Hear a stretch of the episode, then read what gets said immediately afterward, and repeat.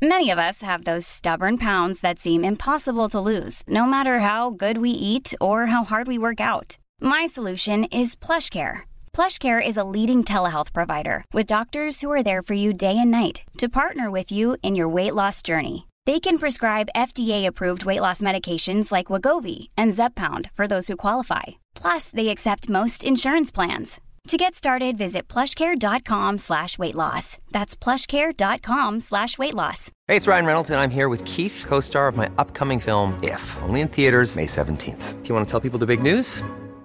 All right, I'll do it. Sign up now and you'll get unlimited for $15 a month in six months of Paramount Plus Essential Plan on us. Mintmobile.com slash switch. Upfront payment of $45 equivalent to $15 per month. Unlimited over 40 gigabytes per month. Face lower speeds. Videos at 480p. Active Mint customers by 531.24 get six months of Paramount Plus Essential Plan. Auto renews after six months. Offer ends May 31st, 2024. Separate Paramount Plus registration required. Terms and conditions apply if rated PG. Hey, Dave. Yeah, Randy. Since we founded Bombas, we've always said our socks, underwear, and T-shirts are super soft. Any new ideas? Maybe sublimely soft. Or disgustingly cozy? Wait, what? I got it. Bombas. Absurdly comfortable essentials for yourself And for those facing homelessness. because one purchased equals one donated. Wow, did we just write an ad? Yes. Bombas. Big comfort for everyone. Go to bombas.com slash ACAST and use code ACAST for 20% off your first purchase.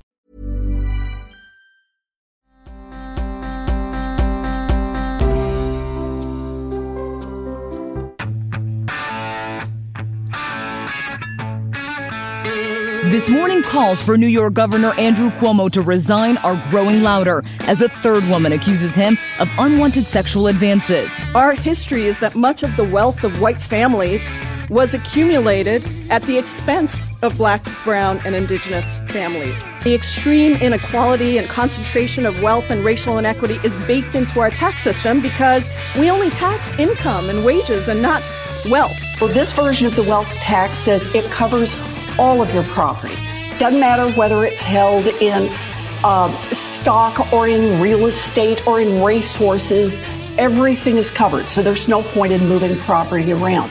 Also, wherever you hold it, it is covered. Whether you hold it here in the U.S., whether you hold it in the Cayman Islands, Well, unfortunately, that means that uh, billionaires will be taking their racehorses to Costa Rica because uh, for now, without Liz Warren and the wacko progressive Democrats, for now you're allowed to expatriate. I think is that a word, Alice? I guess so, yeah. So yeah, that's the the new. Is that, is that part of the big bill? They want that in the big bill and reconciliation, or is that a standalone bill? This is going to be a standalone thing, I believe. okay, this is the wealth tax or the ul- ultimate billionaire tax. But or- Yellen has signaled that she's um, open to this idea. Right. So this would tax, among other things, this would tax established a- assets, Right. things that you've already had uh, it- or already have. yeah, so, but I mean, isn't but- this a uh, bit odd? Like, who decides how much something's worth? I mean, right? Like your racehorses. You know, like do we have to tally up every piece of furniture in our house and decide how much it's worth with depreciation and get taxed on it? I mean, I know we don't actually have enough wealth to qualify for the tax, but you get what I'm saying, right? Like people own a lot of stuff. And like what it's worth can Well- sort of be open to interpretation. That's not. First of all, that is a way ancillary point to the problem. Mm-hmm. But there are uh, appraisals of houses, of property, of uh, racehorses.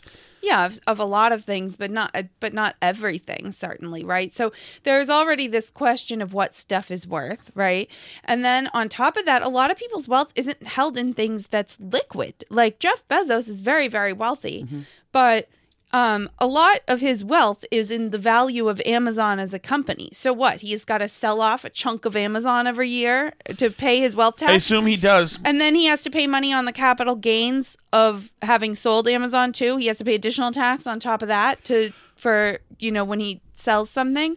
It's like Janet Yellen said earlier this year too that she's open to taxing unrealized gains, which means you know normally when you hold like a stock, you pay tax when you sell it on the amount that you gained, right?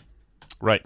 but they she wants to tax every year how much the stock made whether you sell it or not you know so if your stock grows 10% she wants a piece of that even if you know you're not selling it off which is odd because you know stocks go up and down as you've learned on robinhood uh, very frequently. So if the snapshot in time of when the taxes are assessed catches you at a time when they're high, you're going to pay a bunch of taxes that you might end up selling those taxes at a point when they're actually worth. You might end up selling those stocks at a point when they're actually worth less than that. You know, and it's not clear that they're going to pay you back if you make if you lose money on the stocks that you'll get a tax credit. You know, so so a lot of this like taxing wealth as it just exists is i mean first of all it's problematic just logistically you know it's hard to know what stuff is worth and who you're having appraise it is a question um, but in addition to I guarantee you, I guarantee you, she looks forward to making a, a regulatory agency f- just for that. But the biggest problem of all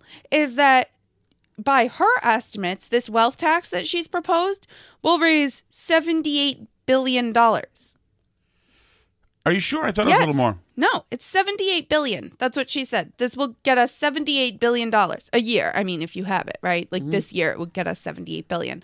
But they've just spent like 5 trillion on COVID relief alone. you know, we're talking about Well, let's listen to. By the way, I'm in a, I'm in a state of mourning right now, Alice. Uh-huh.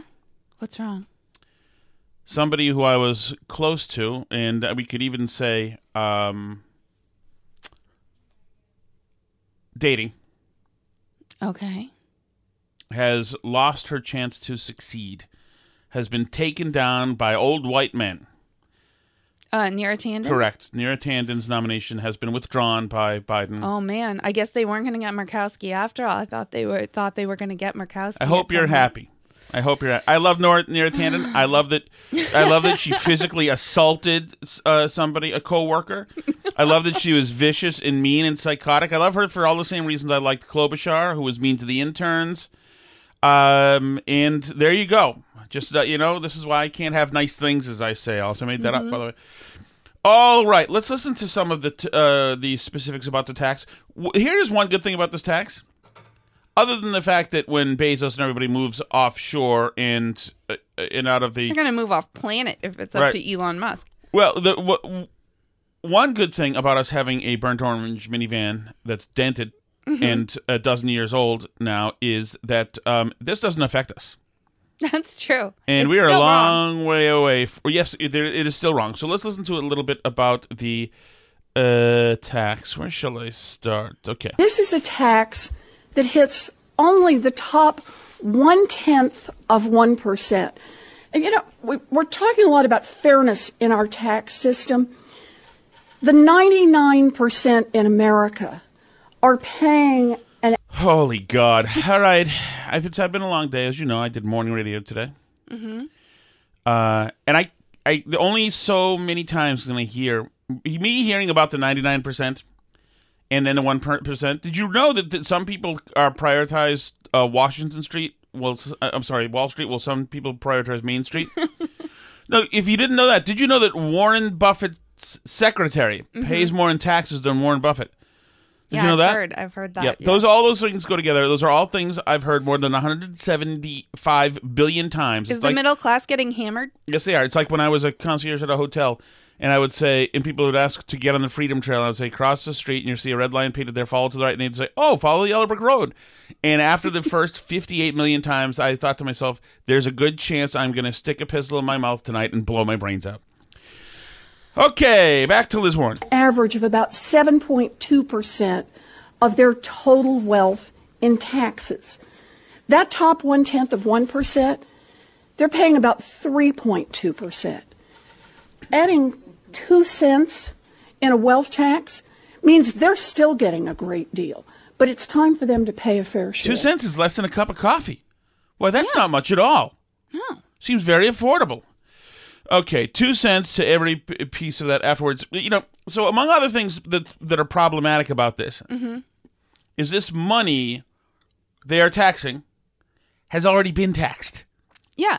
So this money has been taxed through income taxes and other levies. Uh, there is already an inheritance tax. You know, the, the, the state got a piece of the, your estate already. Yeah. They taxed it all the time in your whole life while you were making it. If you invest it, they tax any interest that it makes. If you die and give it to your kids, they'll tax it again. And now, if you just hang on to it, the oh, and if you buy stuff, they'll tax that because you dared to buy something, they'll charge you sales tax. If you, you know, live in a house with it, they'll charge you a property tax on it. And then if you turn around and just, you know, let it sit in the bank, then they'll tax you for the privilege of just owning it now, according to Liz Warren. And this is the thing, too like I was saying, in order to now have liquid cash, like say it's sitting, say your fifty million dollars or whatever is sitting in a four hundred one k. I don't even know how what people who have fifty million dollars like where they keep their money, what type of financial assets they have, but whatever. Say it's in a four hundred one k or something, and now you have to pay a wealth tax on it. So now you have to sell some of it to pay the wealth tax, and you'll pay tax when you withdraw the money from whatever like financial vehicle because now you're going to pay like the capital gains tax or whatever on it, right? So that's they're going to get you like coming and going. It ends up being more of a tax than that because they're going to tax you for selling the thing in order to pay the tax that they've taxed you on on money that they already taxed you on when you made it and taxed you on when you earned interest on it and every other thing. They get you like coming, going sideways, forward, backward, upside down. Every way they can think of to tax you, they're going to do it. You are uh, coming to this from a place of privilege, Alice. Mm-hmm. U.S. billionaires have. Be- this is Pramila Jayapal, um, a particularly um, cynical member of Congress. She's uh, one of the people who was upset that uh, Marjorie Taylor Greene somehow gave her COVID. Right. This is from Washington. She's from Washington State. U.S. billionaires have become $1.3 trillion richer since COVID began. What an odd metric that is. Right. I'm sorry. What are they supposed to do? Everybody needs to take a horrific hit. yeah, you know who I've got a lot richer is uh, Pramila Jayapal and Elizabeth Warren. If the Dow did really well, which mm-hmm. which it has, I bet you they did really well.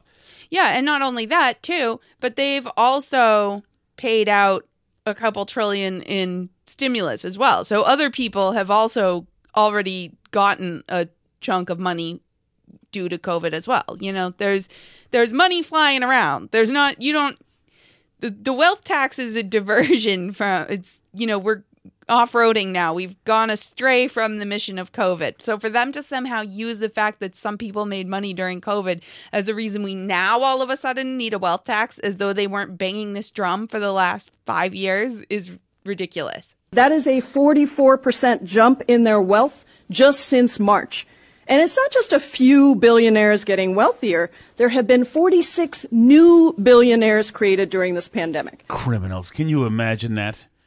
Becoming yeah. a billionaire during a pandemic? what kind of SOB would do that? this is like a four year old uh, debating this. No, it's not fair. It's just not because no, he he should be have nothing just like I do. He made more than me. That's not right. It's like our kids. Right. It's like it our is. kids. It is. It's one kid. Each kid should have one cookie per day. They all get at least eight per day. One gets nine, and the rest of them act like they're in freaking concentration camps. It's incredible. Uh, okay, let's go to this is the meat of the uh, argument, Alice, which I think that you were knowingly stepping over okay. because you're othering people. In- income and wealth distribution inequality has gone from being one of the most equal to actually one of the most unequal among major racial groups in the United States. Now, this is no accident. Our history is that much of the wealth of white families was accumulated at the expense of black, brown, and indigenous families, from legalized slavery to redlining. And the extreme. So there is no doubt that there is credibility to this to this narrative. Mm-hmm. But it is one factor. It is not the factor. Right. There was a lot going on. Uh, you know, the guy, uh, Andrew Carnegie, came here from Ireland, uh, not a rich man, and did what he mm-hmm. had to do without slaves, perhaps. Uh, I, I, assume benefiting from the uh, from the the fruits of slavery, like everybody did and does, including Pramila Jayapal. Right. You know, uh, you know the American story. I hate to tell you, is not that simple. You know? Yeah, it's very complicated. I mean, everyone has benefited from the everyone who lives in America currently is benefiting and has benefited from the prosperity of this country, which yes, was built on on uh, practices that we nowadays find absolutely abhorrent, as was the Roman Empire and the ancient Chinese Empire and ancient Egypt and everywhere else. I mean, they're, they're the world. And even before the evils got to this continent, the uh, the Indians or Native Americans themselves, there was not a um, there was what's that when everybody's at peace. I'm missing words. um, I, I'm not sure. It was not a utopia. right. These were they were fighting over uh, territory, and because that's you know they were following the the uh, the prey or whatever the frig they're eating down uh, around the country, mm-hmm. and the weather, etc. And it, like we said, like the very like second podcast I ever did, this planet is full of jerks. It always has been, mm-hmm. and we are mean to each other, and we are tribal people, and we've been tribal people forever.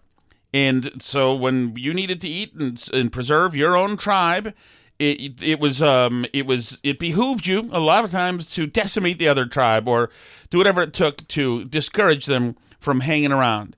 And this is long before this evil continent came to be, but it happened in this continent from the very beginning. The moment people got here, there are problems. Right. And we have standards now that we didn't have 500 or 200 years ago in terms of how nations behave and you know how far they can go to protect their interests and how people treat each other we just things have changed a lot and you know to pretend that we're going to just like stick our standards of morality and ethics now on the entire past and somehow like make up for that by a wealth tax that doesn't necessarily have anything to do with that. I mean, like I'm going to go out on a limb and guess that there are some black millionaires in this country too that would be hit or certainly black 50 millionaires, ultra millionaires or mm-hmm. whatever we're calling them, right?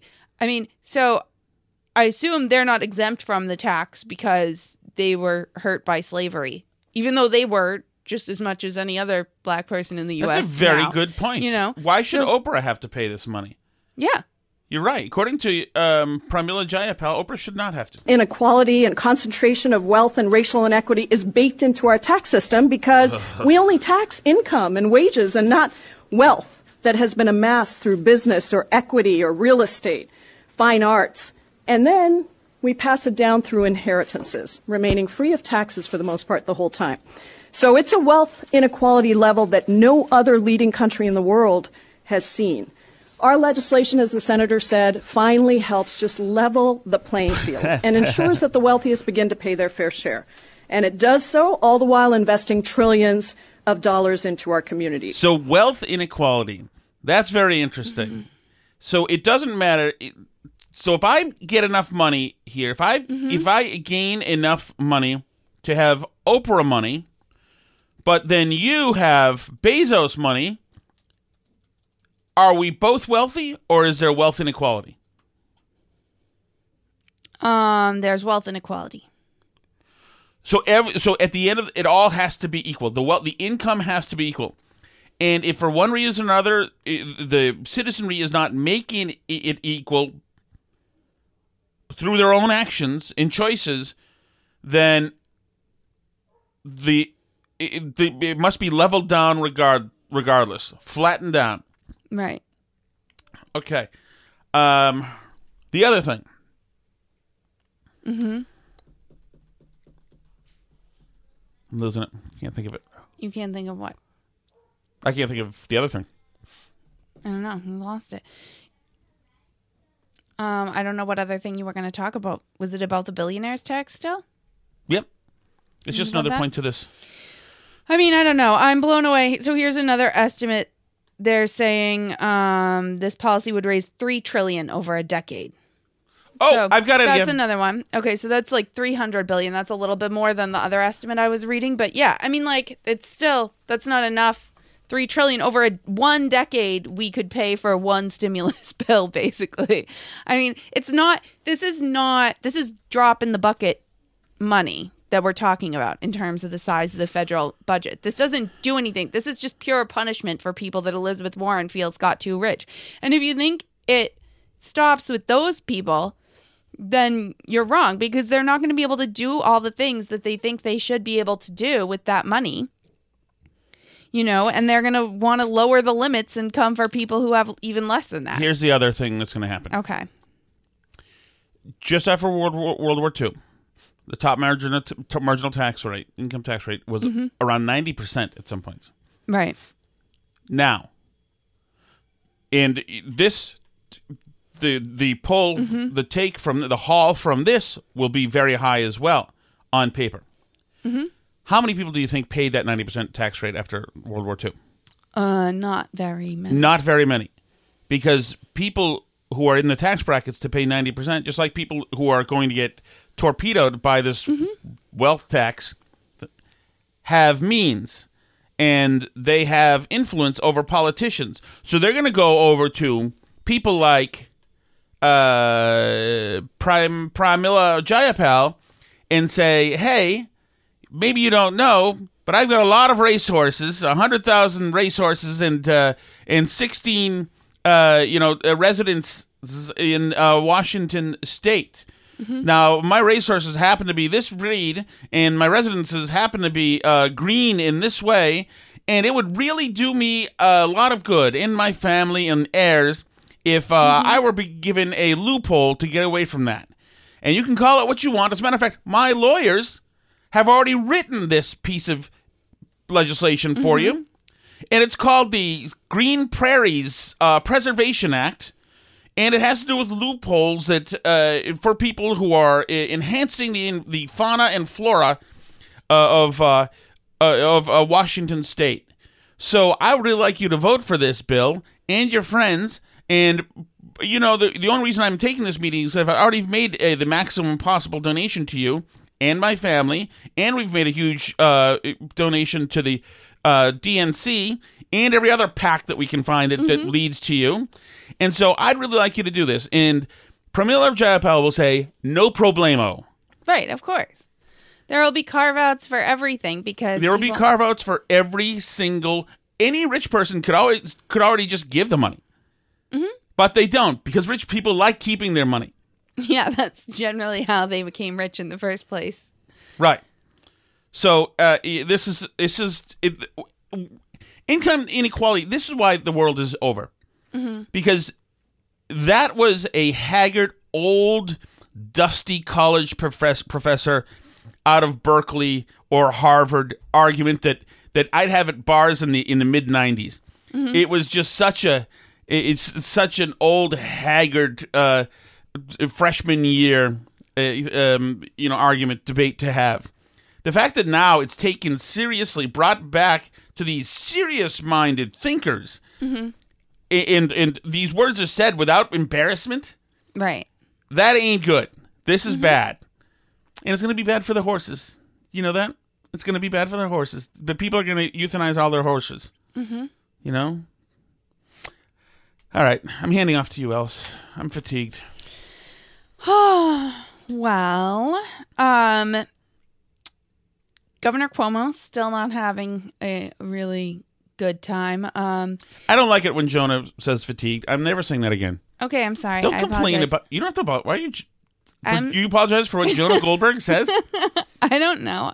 No, I, I'm. So, I wish I didn't say fatigued because nobody wants to hear that I'm tired. Everybody's tired. Shut up, Tom. I'm not that tired. Governor Cuomo still not having a good week. Um, I don't remember if last time we were here we were up to two, three accusers yet or just two, but um, he's up to three accusers, and the legislature was just announced a couple hours ago has reached a deal. They're planning to vote now to strip him of his COVID emergency powers. So. I think that's wise, considering he may be going home very quickly. So that is over for him. it is also what used to be known as Dr. Seuss Day today and is now known as March second. It's his birthday. Yes, it's Oh, that's Dr. Seuss's fantastic. birthday. It's Good Dr. day. Seuss Day, but it's been renamed Read Across America Day. Mm, that's not true. That is not true. Uh, Read Across America Day was done on March second out of Doctor for Dr. Seuss, Mhm. but he's been expunged Mhm. from the Read Across America Day Yeah, he's list. not in it anymore. President Biden took him out, and the under great pressure exterior and interior, the Theodore Geisel people, Foundation people, whoever they are Mhm. now, have decided to whack six of his books, which Mhm. is uh, totally horse bleep. uh, Yeah, uh, six of his books. for racist depictions. Yeah. So, and by the way, the Cat in the Hat is on probation. oh, they all are. I mean, Yes. Yeah, there's people that think that the Cat in the Hat is meant to look like a minstrel show or something. Hmm. So, I mean, if the Dr. Seuss Foundation people think that by getting rid of these six books, they can make this group of people happy and, you know, it will be fine, it just confirms for them that Dr. Seuss is a racist. When you take the books off the list, they go, haha, see, yeah, we. Very, Exactly. very problematic. Exactly. Yep. So, and this is crazy because Amazon has now removed the book listings from not just Amazon, but from um, I don't know if it's Abe Books or whatever the used book site. I've never heard someone say it. I've only used it. Um, that they also own. So you can't even if you have the used copy. So like on the internet, these books are now going for like ten thousand dollars. These banned books. I assume this will calm down a little. You can also get PDFs of them online if you want to like print them just to have you know archival The- proof that such things once existed. And I've seen some the- of these pictures, and these pictures, mo- many of these pictures would not be okay in a new book. For certainly for the for the for the times. I mean, Mm-hmm. the there there's pictures of of uh, black people in there, which are very like. Uh, well, they're from like the 1930s. Exactly. Right? The books are. So they're very So jungleized in a way, exaggerated that you would never do. There's Asian pictures in the there. Asian depictions. I've, exactly. The ones you, I've you always would never do that. problem. Now that said, the white people look ridiculous too. this is Dr. Seuss. This is a guy who makes everybody look crazy. This is his whole thing. Is a psychedelic trip of weirdness. Right. That he does. This is also a guy who is a huge leftist, and semi-communist. Oh yeah, and- and, his family has said, you know, as they're doing this, like there wasn't a racist bone in their in his body. This is what he would want if people were being hurt by something he did. He would want it gone. He wouldn't want it made anymore. Wouldn't it be a nice? I mean, it- wouldn't it be a nice thing if you published the books as they were, published the books in a new way, Sure. and and if you wanted to, you could show as they were, and that could be a learning thing too. Right. Yeah, and I think. I think too, it raises some big questions about intellectual I, property. by the way, have been on record about books in general. books is dumb. Correct. Mhm. Yeah. I like books a lot personally. And I think this raises a lot of interesting questions about intellectual property rights too. You know, to what extent does some a book that was written by Dr. Seuss and has been beloved by people for generations, what to what extent does it belong to one small group of people who can decide whether or not it can ever be printed again by anybody? you know and and to what extent do we want that? I saw somebody use the example online today. Dr martin luther king's speeches are copyrighted. They're owned by the family. So if a billionaire wanted to buy them up and then a year later decided to stop printing them would everyone just be okay with that? Like sorry i'm just not printing. Nope. Nobody can ever print dr martin luther king's speeches again because i own the copyright and i'm not printing them right like is that so i mean i think we need intellectual property reform obviously in this in the world and in this country too uh, clearly for a variety of reasons um but but I definitely think there should be a thing where if you refuse to print a book for a certain amount of time, your copyright expires, like seven years or something, you know, and then they just Maybe. go into the public maybe, domain. But I mean, the, the real the, the problem is, and that's you know maybe policy wise, that's right. The problem is is that some, that people want to do this. The Mm-hmm. people want to delete and get rid of creations, creative uh, uh, Mm-hmm. products, uh, content. It's crazy. Just have more of the books.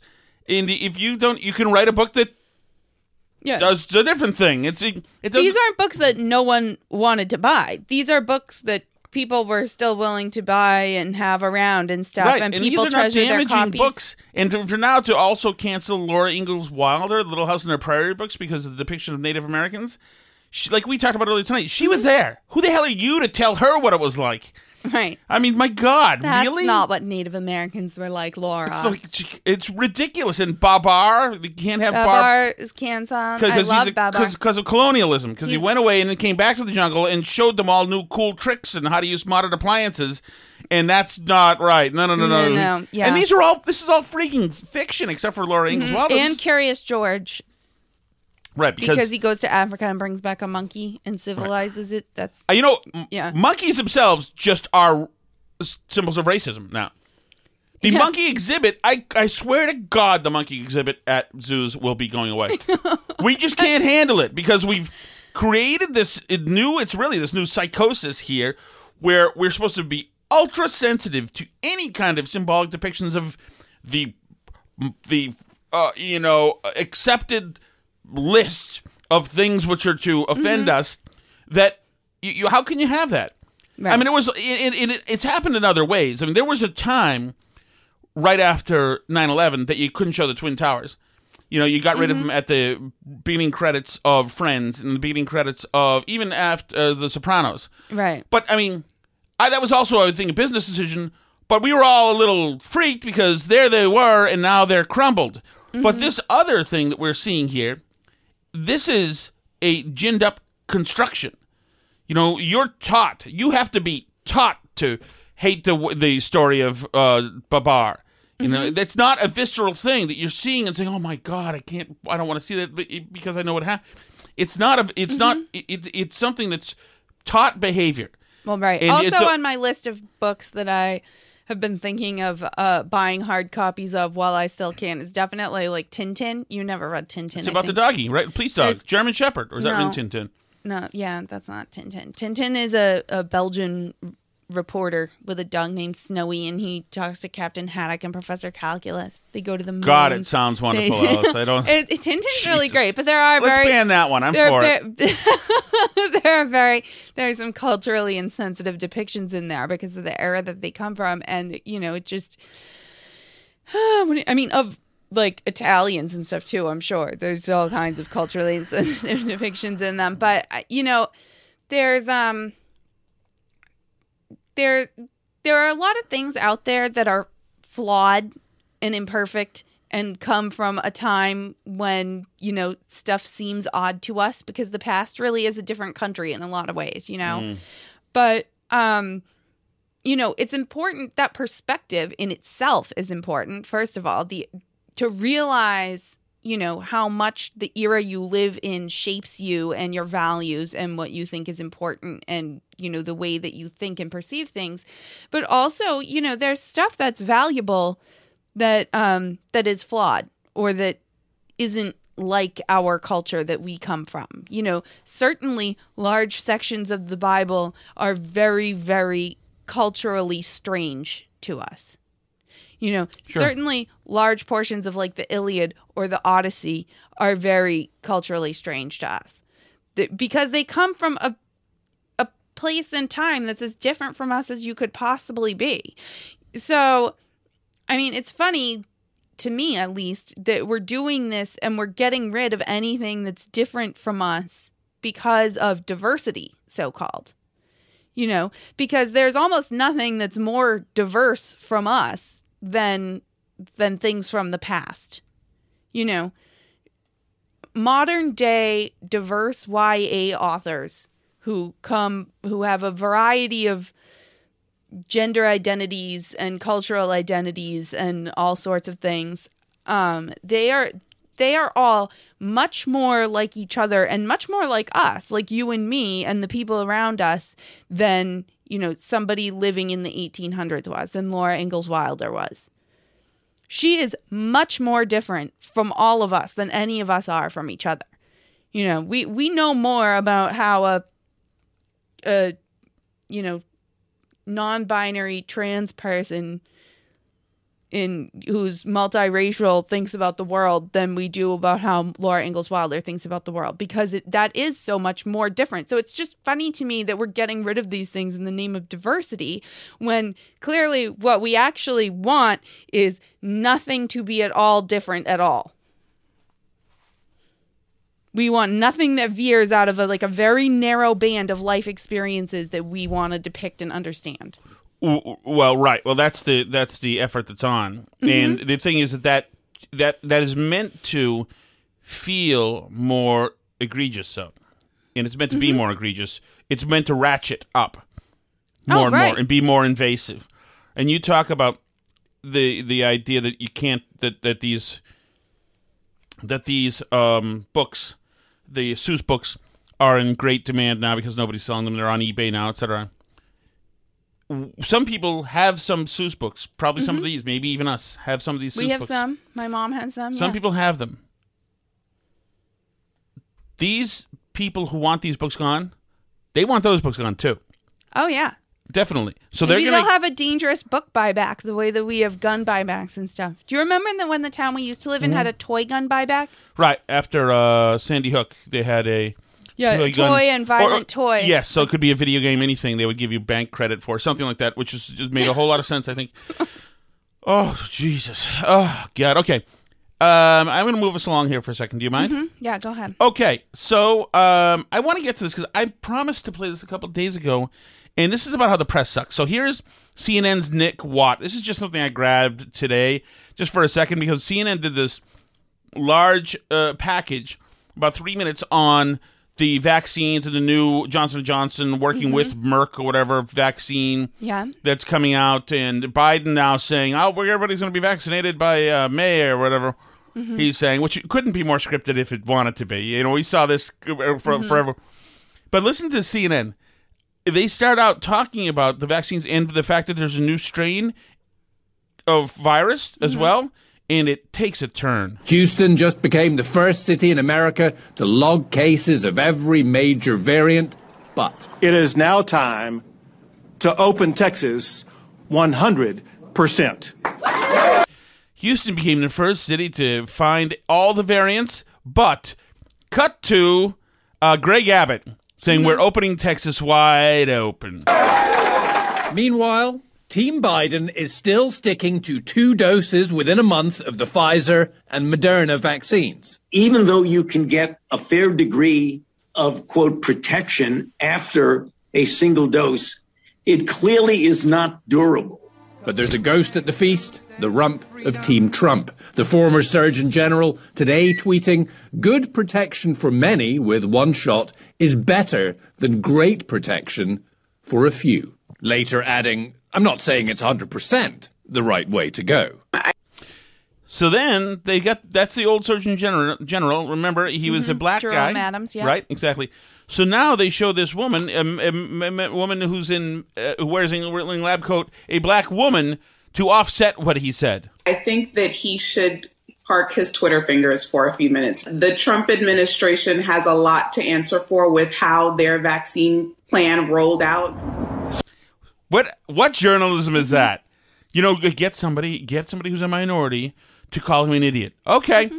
She was wearing a lab coat. Did you say anything medical about anything? No. Did you offer information like he did? Nope. That's fine. So, mask mandates will soon be no more in Mississippi and Texas. And a week from tomorrow in Texas, all businesses can reopen 100%. Now, explaining this decision, the governor said that part of it is due to the great vaccine rollout. But if you look at the percentage of people actually vaccinated in Texas, that state ranks pretty low.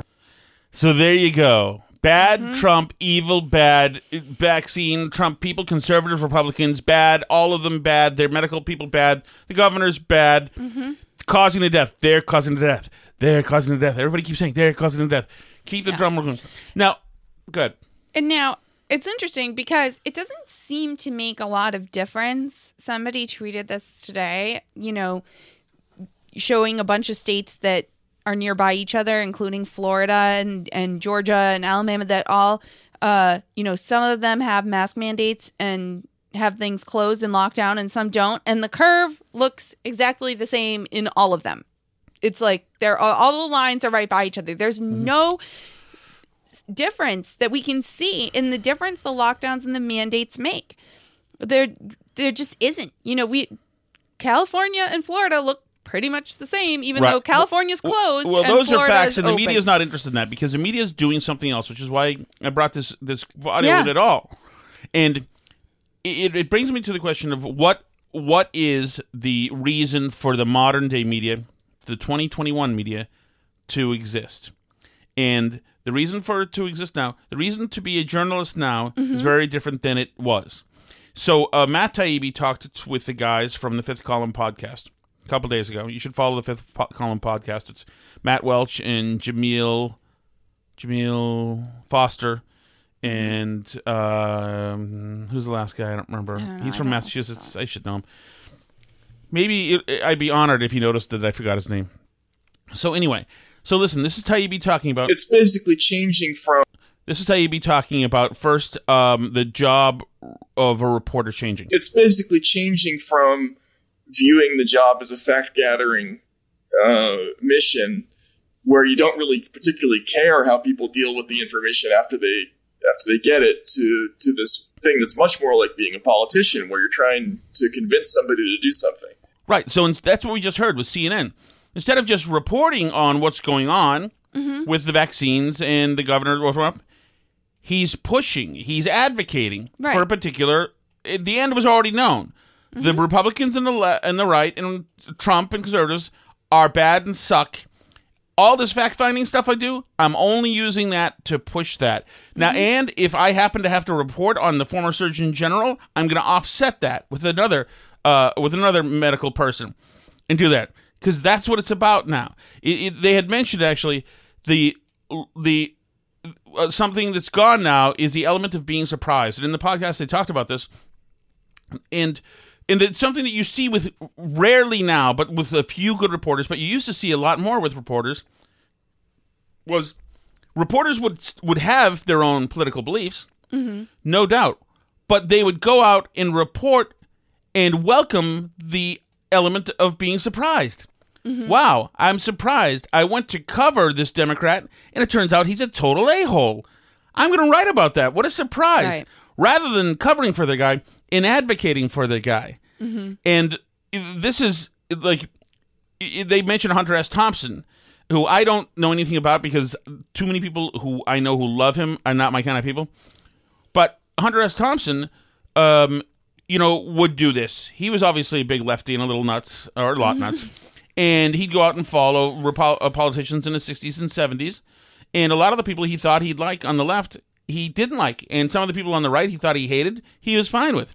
And was surprised to find it. And it would go into his, you'd be surprised along with him in his writing. So this is Taibbi on how he thinks um, why why journalism has changed this way. Right. And he talks about his dad apparently was a reporter as well. So he kind of begins there. My dad and I used to talk about this a lot because uh, when he first got in in the late '60s, you know, he was a he started when he was 17 years old, um, and when you know, once upon a time, journalism was like it was more like a trade than a profession. The people who went into newspaper reporting, they were likely to be the sons and daughters of electricians and plumbers. Um, it was not a high class profession where you know the the educated elite were going to go into being reporters for the local newspaper. Um, there's a great joke that was attributed to Walter Winchell where he's you know, he's saying somebody asks him, "Are you still in radio? Are you still in journalism?" And he's like, "Yeah, but don't tell my mother. She still thinks I'm a piano player in a whorehouse." uh, and but then you know, all the President's Men happens, and it becomes like a sexy thing for young rich kids, you know, like me, frankly, right, upper class uh, white white kids who go to go to prep schools. Um, and and then what I, th- I think there was another change when you know, all the sort of working class people left the business long before Donald Trump came along. But then when Trump came along, it, I think that was a huge thing for a lot of people in the business. It was like, you know, this was our fault. Uh, we sh- we should have stopped this. Um, there was a total lack of uh, belief in the public's ability to make rational decisions, uh, and so, you know, like like people who are used to having a lot of influence do, they took it upon themselves to to um, to to feel like it was their fault that this had happened, rather than saying, "Look, we gave everybody the information about this, and they just made this decision." You know, um, and I, I, yeah, so it's a big change. I'm not sure exactly what it is. I think it has a lot to do with class. How perfect is that? Mhm. He's absolutely right. Right. He's absolutely right. And this is it does have to do with class. He's totally it's it's totally true. Um and by the way, Taibbi went to the um went to school next to you in Concord at that Oh, private okay. school. What's it called? Uh, Boys school or private school? Concord Academy. I think so. Okay. And Michael Moynihan, who's the other host, Mhm. also graduated from Concord. Wow. Massachusetts. So, So I believe the tuition there when I was in high school was one of the highest around, and that was like thirty grand a year because I knew people that went there. But uh, I assume it's gone way up since then because that was you know approximately the tuition at a college back then. So it's probably like sixty now. God, we'd have to sell one of our racehorses, Alice. Imagine that. Imagine. Uh, never, never, never. Want Uh, some real? uh Do we hit a little Cuomo, or we, have we done that enough? Well, I said Cuomo a little bit. Um, Well, let me just tell you how why you're just learning about Cuomo being a predator now, and why you're just learning about Cuomo um, being uh, somebody who would cook the books and actually be terrible at handling COVID, and uh, do something very cynical, if not illegal, by moving numbers around so that he could uh, win the uh, pissing contest between he and uh, DeSantis. And it has a lot to do with this. Before we start tonight, uh, let me say something that I'm sure is very obvious to you who watch my show. And thank you for that. You're straight with me, I'll be straight with you. Just shut up, Chris. Obviously, Chris I'm aware of what's going on with my brother. And obviously, I cannot cover it because he is my brother. Now, of course, CNN has to cover it.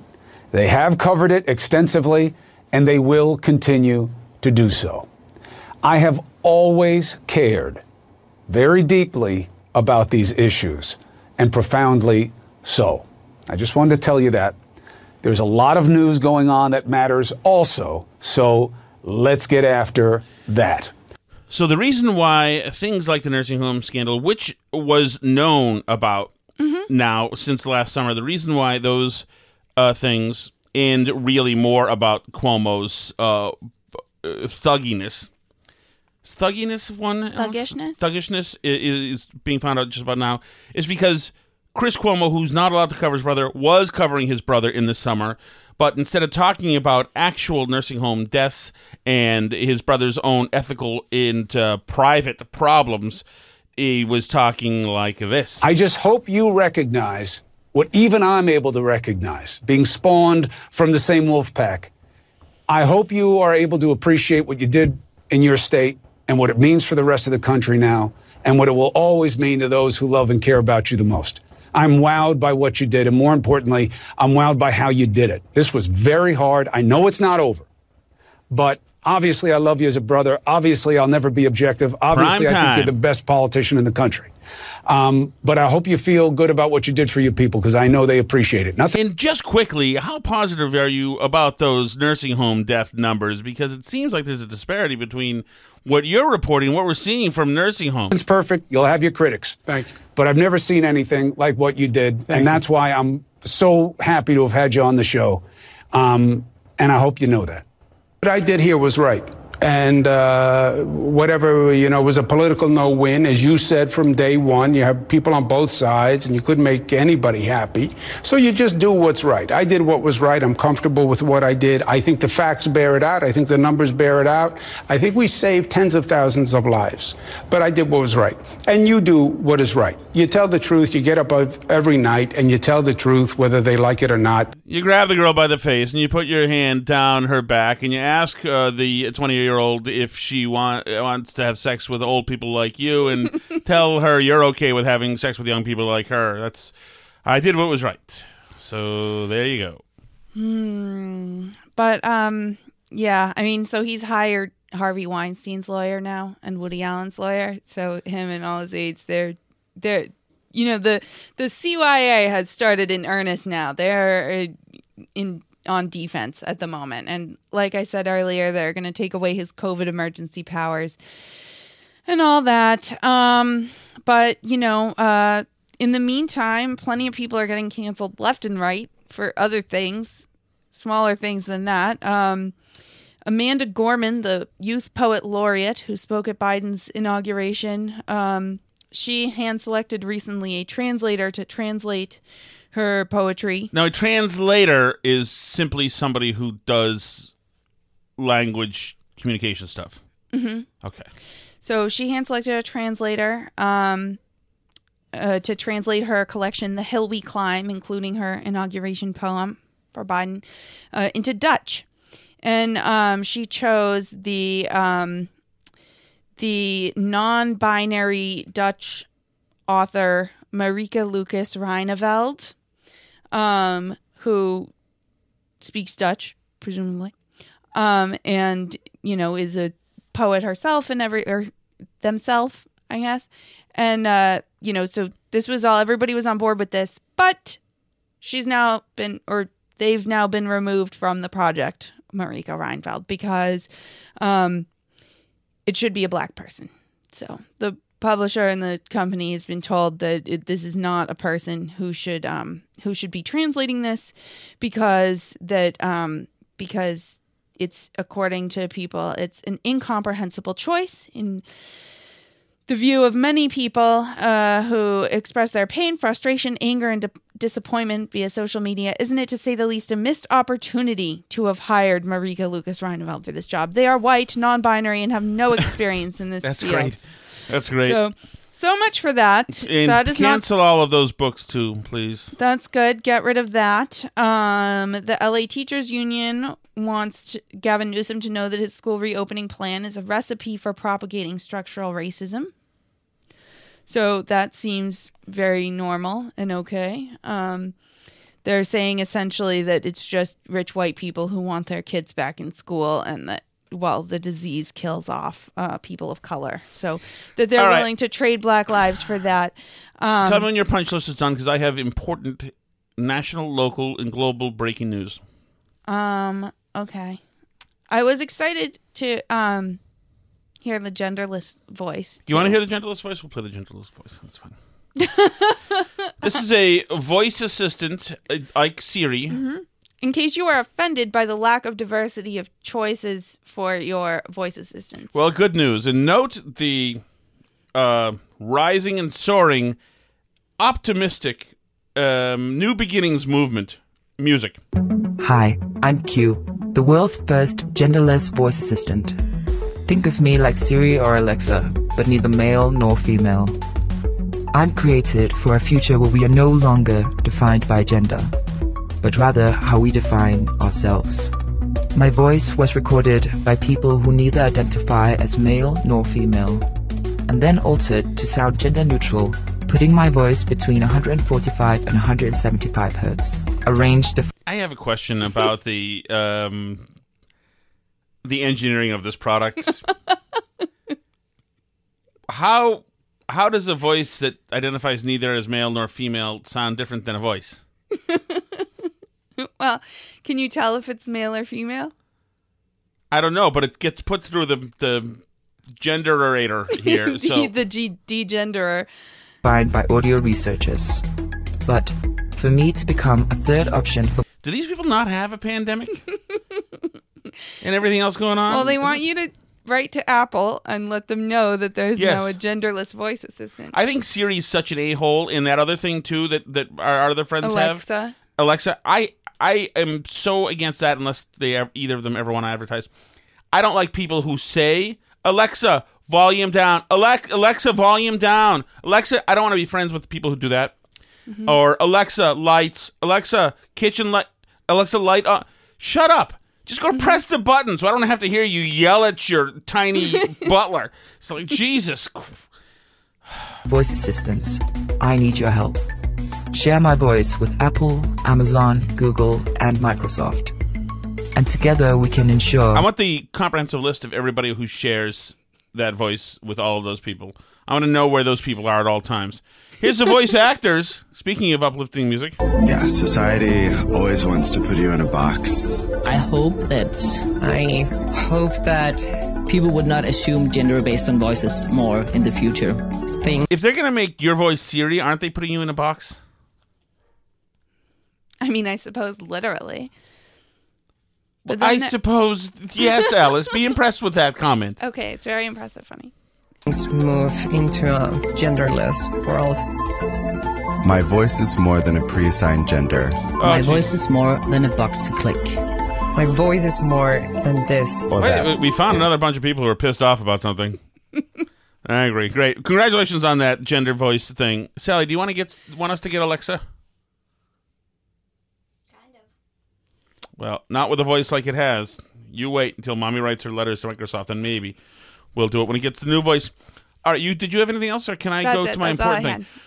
I have breaking news. Breaking news. What's up? Two items. One, uh, the Shattuck family was a victim of a hate crime today.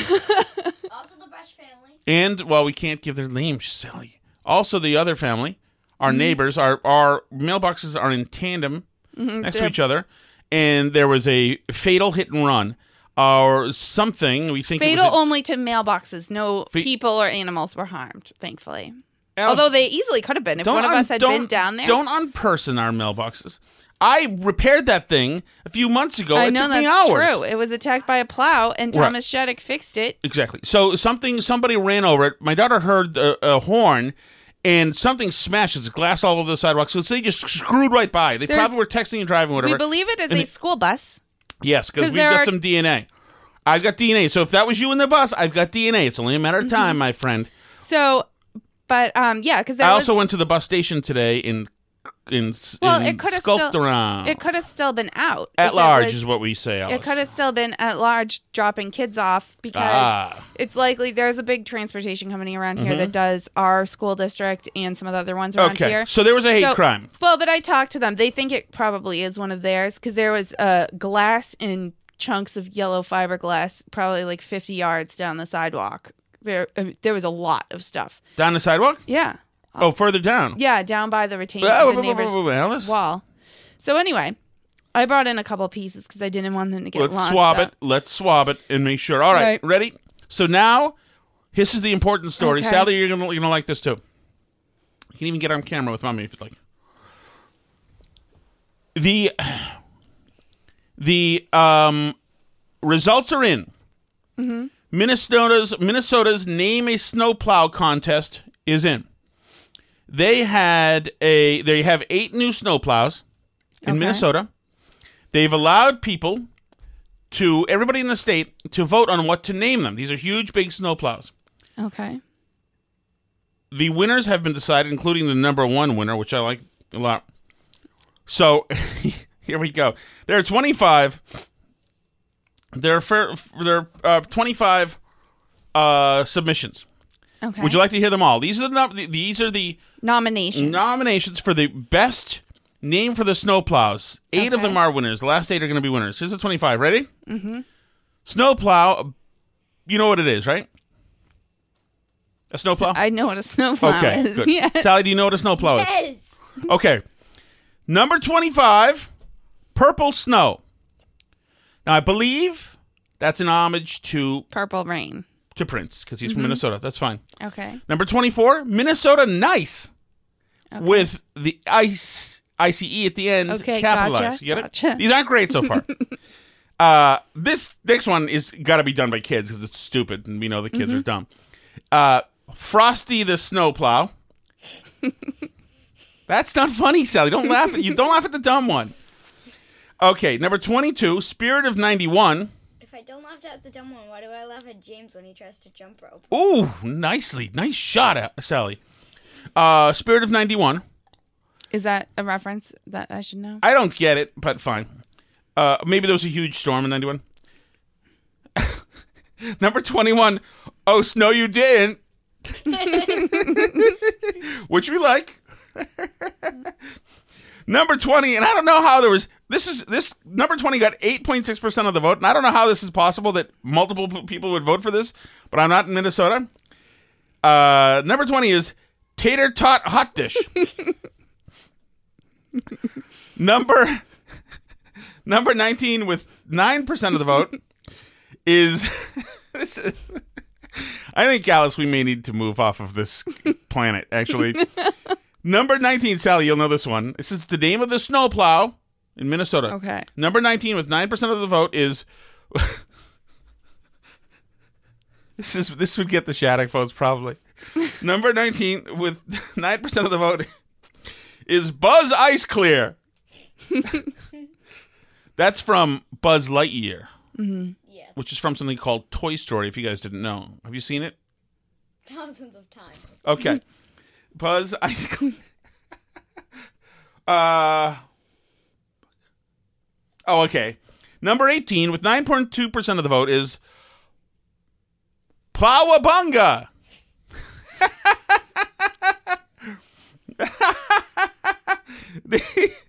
Number 17, with 9.4% of the vote, is Raspberry Beret. Do you get it? I get it. Prince song, Raspberry Beret, Mhm. but now it's Raspberry Beret. I get it.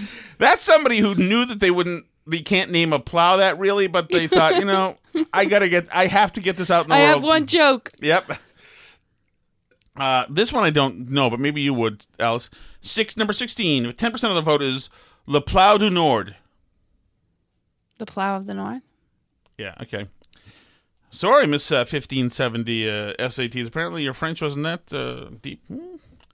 Here we go, Sally. You're going to like this one. Number 16. These are the name of the snow plows. These are large pickup trucks. I know what okay. snowplows are. This is uh, number. we get it, Tom. Number Just read the names. What? what is this? this is my creative, uh, you know, outlet here. Okay.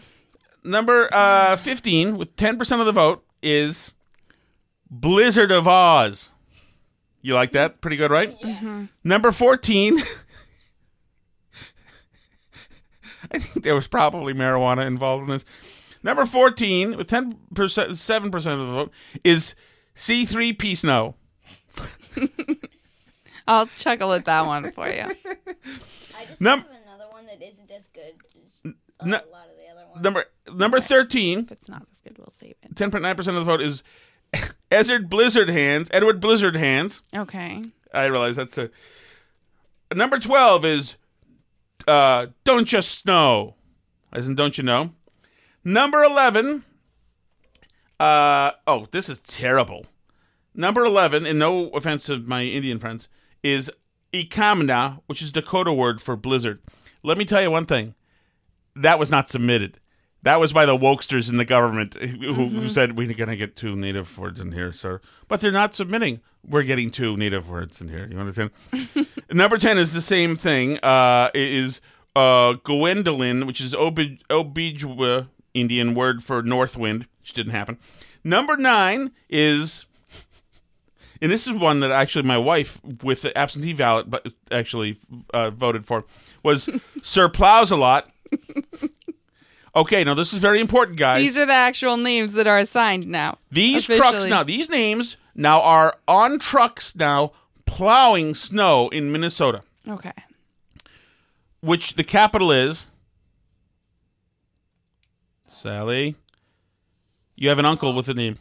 St. Paul. Correct. That is right, right? Yes. Number nine, uh, number eight is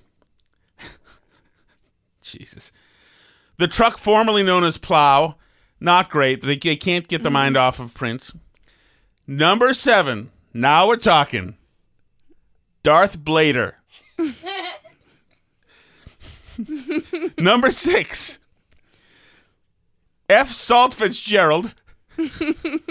I respect that. Whoever I said like that it. one, I could be friends with. F. Salt They're Fitzgerald. they're just enough of a jerk to be interesting. um, number five, Sally, ready? Snowy one Kenobi.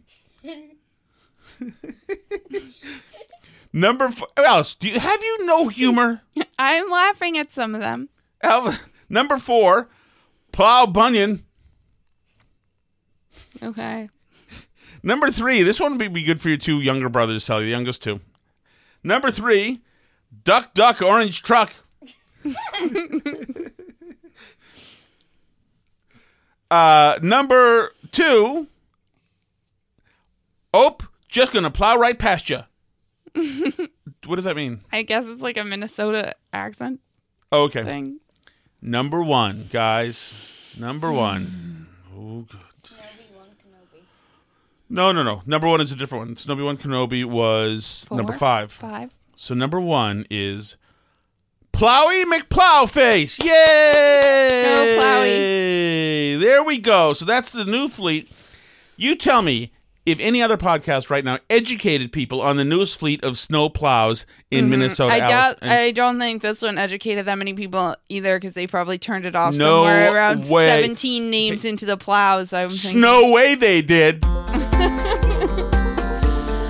Ah, that's uh, the kind of thing you, that you can find on Twitter. You can also check out our Twitter. By the way, we need your submissions for snowplows, please.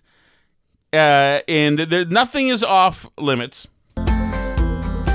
Um, so I lost my train of thought. I was interrupted. Now we're Burn Barrel Pod on Twitter, Facebook.com slash Burn Barrel Podcast. You can email us, uh, Podcast at gmail.com. Clam plowda, right? I guess Very- that's a Boston-y kind of one. Boston, right? do. Plowda, chowda, Sally. Um, and uh, there's also a YouTube channel, Tom Shattuck's Burn Barrel. My enthusiasm level has dropped significantly.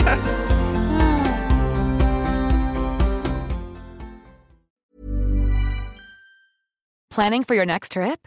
Elevate your travel style with Quince. Quince has all the jet setting essentials you'll want for your next getaway, like European linen, premium luggage options, buttery soft Italian leather bags, and so much more. And is all priced at 50 to 80% less than similar brands. Plus, Quince only works with factories that use safe and ethical manufacturing practices. Pack your bags with high-quality essentials you'll be wearing for vacations to come with Quince. Go to quince.com slash pack for free shipping and 365-day returns. Imagine the softest sheets you've ever felt. Now imagine them getting even softer over time. That's what you'll feel with Boll and Branch's organic cotton sheets. In a recent customer survey, 96% replied that Boll and Branch sheets get softer with every wash. Start getting your best night's sleep in these sheets that get softer and softer for years to come. Try their sheets with a 30-night guarantee. Plus, get 15% off your first order at bollandbranch.com. Code BUTTERY. Exclusions apply. See site for details. Hi, I'm Daniel, founder of Pretty Litter. Cats and cat owners deserve better than any old fashioned litter. That's why I teamed up with scientists and veterinarians to create Pretty Litter. Its innovative crystal formula has superior odor control and weighs up to 80% less than clay litter. Pretty Litter even monitors health by changing colors to help detect early signs of potential illness. It's the world's smartest kitty litter. Go to prettylitter.com and use code ACAST for 20% off your first order and a free cat toy. Terms and conditions apply. See site for details.